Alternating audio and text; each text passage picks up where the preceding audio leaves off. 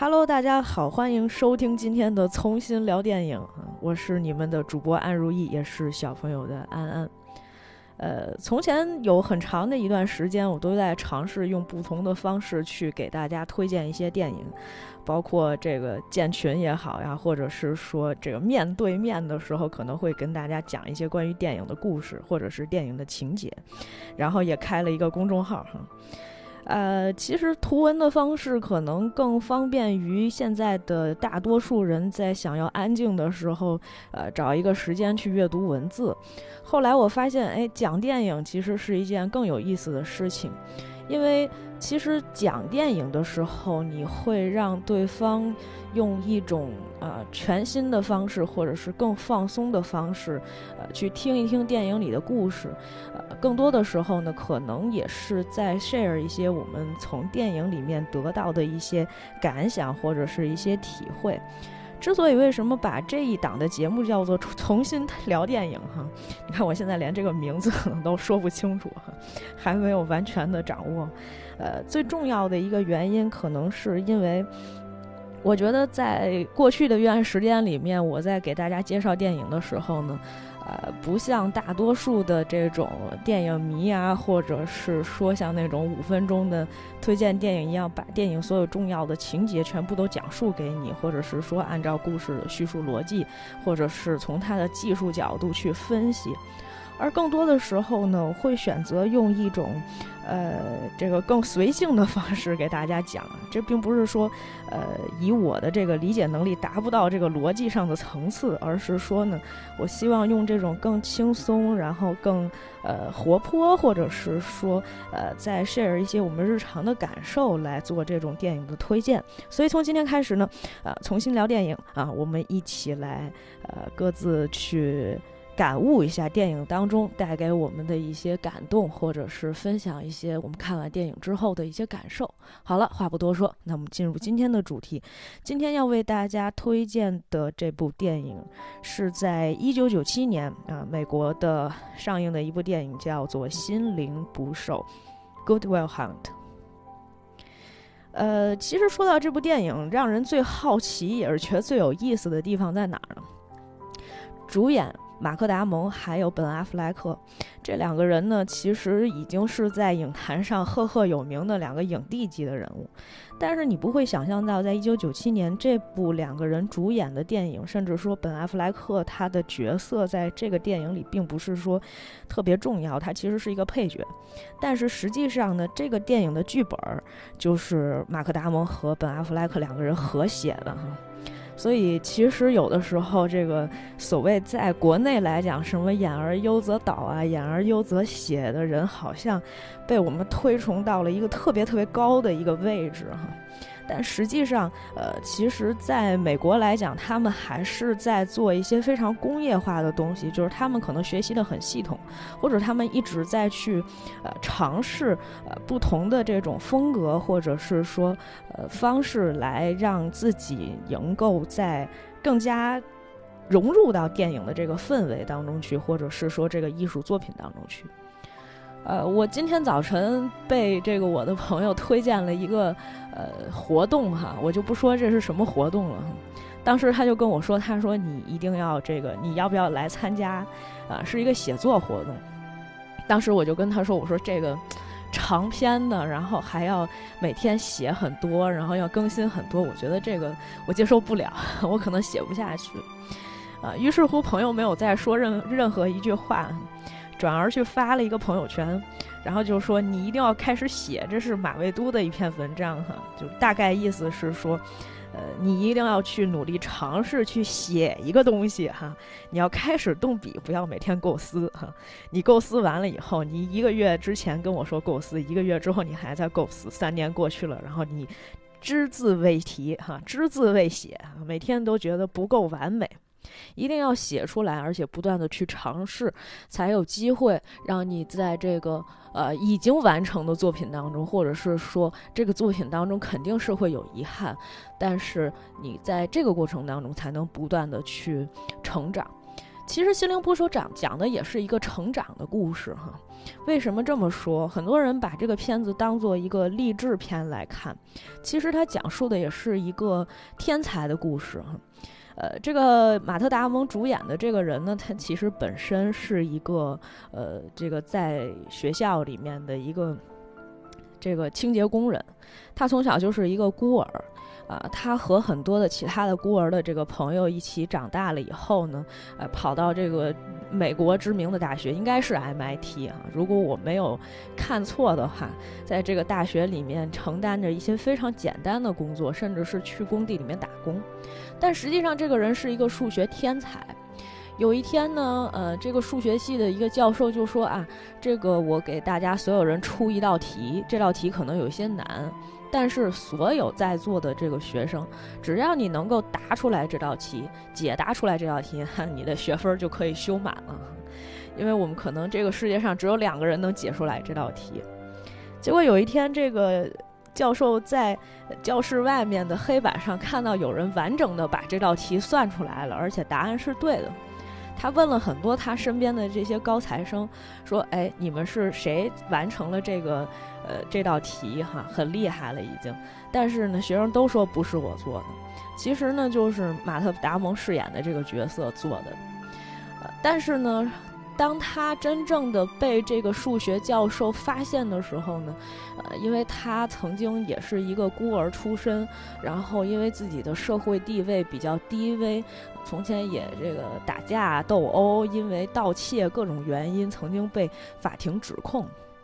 所以他其实是一个呃非常不完整的一个人，或者是说不完美的一个人，他有很多的缺陷，有很多的缺点。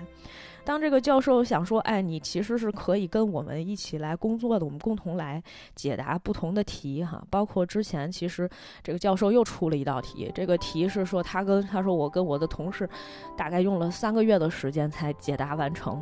但是实际上，马特·达蒙这种人很聪明啊，数学天才，一看就知道这个题怎么做，而且在呃用写写公式写到一半的时候被教授发现了，应该是快写完的时候被教授发现了。”这个时候他就灰溜溜的逃走了，但是还是被教授最后抓了回来哈，知道他是是谁哈，呃，姓神名谁是何等人也。但是因为他出于各种的这个打架斗殴的事件，其实已经被呃法庭拘捕起来了，而且判罪了，需要服刑的。呃，于是乎呢，这个教授就想了一个方法，这样吧，你呢，这个我们再做个交换条件，我呢，呃，帮你摆脱这件事情。让你呢能够顺顺利利的继续的跟我们一起，呃，来去这个工作，但是呢，你可能同时要去见心理医生。见心理医生，其实对于马特·达蒙这种人来讲，他的内心是很封闭的，他不希望去见这种人。所以教授当时找了这个五个心理医生，每个人跟马特·达蒙去聊天的时候都会被怼。第一个心理医生。啊，说了很多问题，马特·达蒙最后就说：“那你为什么要掩盖自己同性恋的身份？”于是乎，这个让这个心理医生也非非常之不高兴。这心理医生后来出来之后，就跟教授说：“呃，你们想找谁找谁吧，这这忙我帮不了。”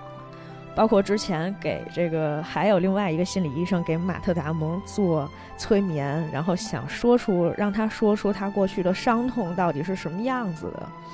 呃，但是最后呢，也是让马特·达蒙玩了一通。这个顽劣的年轻人实在是让大家没有办法接受。于是乎呢，这个教授想起来了他从前的一个同学。这个同学呢，其实也是一个。呃，在学术上面算是比较有，呃，这个天赋的这么一个人，或者是说比较有能力的一个人，但是因为，呃，自己不想选择一条这个出名出力的这么一个，呃，出名或者得利的这么一个，呃，角色吧，于是乎呢，他就去，呃，这个在一个社区大学里面教学生。当这个教授找到他的时候呢，呃，他其实开始的时候也很不情愿，但是他最后还是见了马特·达蒙。呃，这个教授是这个教课的老师呢，是这个 Robin Williams 扮演的。Robin Williams 见了马特·达蒙之后呢，觉得这个孩子，呃，非常的有天分，而且实际上呢，也确实需要去做一些心理上面的这种所谓的引导。但是他可能更像是一个朋友一样，不断的在跟马特·达蒙交心。第一次两个人交谈的过程当中，马特·达蒙看见了 Robin Williams 在呃自己的工作室里面有挂着一幅画。这幅画是他自己画的。马特·达蒙说：“你画这幅画的时候，它其实就是一个，呃，在大海当中摇曳的一个小船。”他说：“你看来你的内心经历了很多很多的这个波折，而且就是感觉你在，呃，求救一样。因为实际上遇到了很多的困难，不管是大的风浪也好，还是马上就要，呃，支离破碎的船桨。”都是你生活当中遇到的一个问题，而且更重要的一点，马特·达蒙读解到了、解读到了这个 Robin Williams 的内心哈。他说：“呃，好像你应该是娶了一个嗯不合适的人，或者是说你的呃老婆并不让你很顺心。”于是呢，实际上在第一次见面的时候，马特·达蒙就攻击到了对方的内心，对方也很不舒服。Robin Williams 没有像任何一个其他的心理学家一样去回避这个问题，而是他，呃，表现出了愤怒，掐着马特·达蒙的脖子说：“啊，不许你再侮辱我的太太！”而且呢，这个时间已经到了，两个人呢就在这种比较矛盾的这个过程当中结束了他们的第一次对话。但是后来呢，哎，两个人还是希望能够互相见面。但是在慢慢的这个接触的过程当中，实际上，嗯，马特·达蒙就真正把 Robin Williams 当做自己的朋友一样去，呃，交谈。可是呢，这里面遇到了一个问题。因为从教授的角度上来讲，他更希望马特·达蒙能像他们所有的这些数学家一样，因为他是一个数学天才，他希望能够，呃，马特·达蒙能够走一条正路啊，呃，将来解答更多的数学题，然后成为一个呃优秀的数学家，去解决各种各样的难题。但是从 Williams 的角度，Robin Williams 的角度上来说，他会觉得你这样做真的合适吗？或者是说，这只是你个人的意愿和想法？你有没有想过，这个孩子他到底想要去干什么？马特·达蒙自己其实内心也在想这样的一个问题，他希望他还能够回到啊和之前的小混混一样的状态，像跟他的兄弟本·阿弗莱克还有其他的几个小伙子一样，每天混混日子，在工地上面打工哈。但实际上，最终的问题到底在于哪儿？包括，呃，马特·达蒙他喜欢上了一个姑娘，两个人相爱了。这个姑娘也是一个，呃，优秀的一个高材生哈，而且想要去加利福尼亚去继续读他的医学。他想让马特·达蒙跟他一起走，可是马特·达蒙这个时候突然之间发现，呃，我们两个其实不是一个世界的人。他从前跟这个姑娘编造了很多谎言，说他有十二个兄弟，但是他从来没有告诉这个姑娘，实际上他是一个孤儿，而且他是一个小混混。他这些年一直经历了很多很多的问题和挫折，即便他是一个数学天才一样，但是他可能渴望的是，呃，过他的普通人的生活，以及跟他的朋友在一起。所以实际上他是有很多的矛盾，包括他觉得两个人的呃社会地位是不平等的。当这个女孩跟他说“我爱你”的时候，他回答的是“我不爱你，我们分手吧”。因为呃他觉得哎这个女孩家里又这么有钱啊，这个他自己其实有很多很不自信的一面，包括他自己觉得自己可能配不上这个姑娘。于是这个姑娘独自呢就离开了他们的这个城市，啊去了加利福尼亚。然后在这个过程当中呢，马特·达蒙他的朋友，也就是本·阿弗莱克，突然有一天找到了他，跟他说：“其实这些年我应该感谢你，但是你毕竟是一个跟我们不太一样的人。”呃，他说：“你知道每一次我去开着车接你，跟你一起出去玩的时候，最开心的时候是什么时候吗？最开心的时间只有十秒。”那十秒就是当我从车上下来，走到你家门口，敲你的门之前这十秒钟，因为我很希望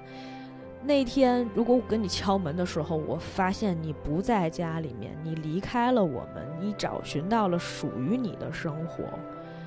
你已经变成了另外一个人，你脱离了原本跟我们一起过生活的日子。因为他说：“我知道我的人生是什么样子的。我今天躺在床上睡了觉，明天早晨起来睁开眼睛，五十岁的时候，我知道我的人生还是像今天一样，我要靠打工，我要靠苦力活儿来挣钱。但是你却跟我们不一样，你为什么要为了陪我们来浪费自己的人生？”于是乎呢，马特·达蒙终于在他的朋友的鼓励下和支持下，啊，开始了自己一段新的生活。当然，这中间的转折里面也有 William Robin Williams 对他造成的非常正面的影响。就是当有一次，呃，两个人在心理辅导的这个过程当中，呃，马特·达蒙跟他说了好多，包括他之前好像是拒绝了一个，呃，国家安全局的一个非常重要的一个工作，他觉得他这样生活挺好的，但是实际上他还是有内心有非常非常强的壁垒在阻碍着他去继续去发展，或者是说让他去面对他现在的问题。于是，Robin Williams 在呃两个人已经情绪到了一个呃非常不好的一个时候，只跟他反复说这么一句话：“It's not your fault。”这句话大概说了有将近十遍左右的样子。第一开始，马特·达蒙感到的是内心的触动，包括后来他开始表现出了愤怒。他说：“你不要再这样玩我了，不要再搞我了，不要再说这句话了。”但是 Robin Williams 坚持跟他说：“这不是你的错。”最后，马特·达蒙终于，呃，他的内心慢慢的就是卸下了所有的防备，抱着 Robin Williams 在那里哭了很长一段时间。可能是痛苦，确实是，呃，可能我们很多人都像这个马特·达蒙一样，其实，呃，我们都是这样的人，我们有很多的天赋，或者是这个我们先天具有的，或者是我们在呃你的日常的生活当中不断不断积累出来的。当我们走到今天这一步的时候，你会发现你从前有很多很多的优点，然后你的这些优点反而被你的这些，不管是呃从前你的家庭，或者是社会的原因，或者是别人的原因，呃，让你有了很多的弱点或者是缺陷。你的天赋被这些东西所掩盖了，你的自信心在这个过程当中慢慢的被消磨掉了。但是总有人会发现你的闪光点，让你，呃，以你的优势或者是重拾你的自信，然后才能够，呃，以更加好的姿态或者是状态去迎接你的未来，发展你的事业也好，或者是说去完整你的人生也好。嗯，其实我觉得在这个过程当中，这个电影本身还是比较平稳的哈。因为剧本的问题，它并不像，呃，之前我们可能会说到，比如说 今年奥斯卡的这个最佳电影、最佳影片《寄生虫》一样，它是一个非常跌宕起伏的过程。你可能每次在看的时候都会 我操我操，啊，就是不断的给你一些悬疑感或者是意外的一些转折，让你能够持续的在这个剧情里面得到一些大脑上面的刺激。而这个电影本身，它其实就是很平实的，再去叙述一些这个人啊，在一段时间里面的一个心路历程。但是它确实是这个豆瓣评分 Top 二百五十里面的，呃，非常靠前的一部作品，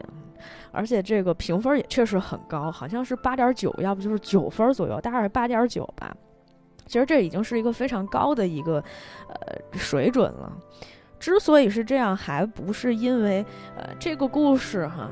里面其实我们看到的人，呃，虽然他是一个数学天才，他可能异于常人，这是一个作品当中可能会把一个人、一个人物或者这个人设，啊，变得更加突出一点。以让他的戏剧性呃更加的强。但实际上，呃，当我看到马特·达蒙的时候，我看到的不仅仅是他自己，我看到的可能是我自己，我看到的是我们周围的人，我看到的是我身边的每一个人。当你把你的闪光点、把你的优点，呃，全部都放大的时候，其实它并不是放大。你相对于别人来讲，每个人都有他自己特别擅长的一面。也就是说，你能够独当一面去，呃，做事情的一个非常大的优势。但是，不要因为我们曾经过去所，呃，面对的困境或者是困难而阻碍你今后的发展，让你变得不自信，让你变得失去了很多你的光芒，甚至你把这些东西掩盖起来。当然，在这个过程当中，呃，缺乏自信的人需要去用爱，去用关怀，呃，不管是呃家人也好，朋友也好，爱人也好，不断不断的去鼓励他们，最后他们终于知道面对自己。嗯，优点当然是我们每一个人都会，呃，去不断的，不管是你愿不愿意去利用它，但是它是时时刻刻能够保护你的武器。而有一些缺点，也许我们不太会去改善了，它可能会是属于一个跟我们长期并存的一个状态。但是接受它就好，真的，呃，不要去回避它，或者是说，呃，我们知道这些，但是我们也都能接受，这才是爱真正的定义，是我们。把每一个人他的优点也好，缺点也好，都当做这个人的一个特点，而没有好坏之分。从前，呃，有很多事情我们都以对错来判断这个事情的成败，或者是所谓有一些是非，但实际上这都不是最重要的。成为一个最完整的人，以及如何能够呃走向更光明的未来，才是更重要的一个事情。呃，这就是今天我为大家推荐这个电影里面可能讲了很多这个关于我内心的一些东西，或者是说我的一些感悟。呃，我不知道大家可能是不是会呃习惯这种风格。当然，不是所有的片子我都会把它讲成这样的一种形式哈。有一些故事性比较强的哈，我可能也会再给大家多介绍一些剧情，然后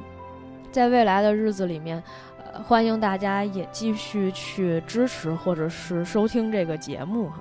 不过就算你不去听也没有关系哈，既然我觉得每次说到这的时候，我都在好像面对自己的问题一样，呃，但是其实这都不重要，重要的是。呃我可能把我内心的一些想法，或者是，呃，一些感悟说给你听就好了。好了，这就是今天的重新聊电影，感谢收听，下次再见。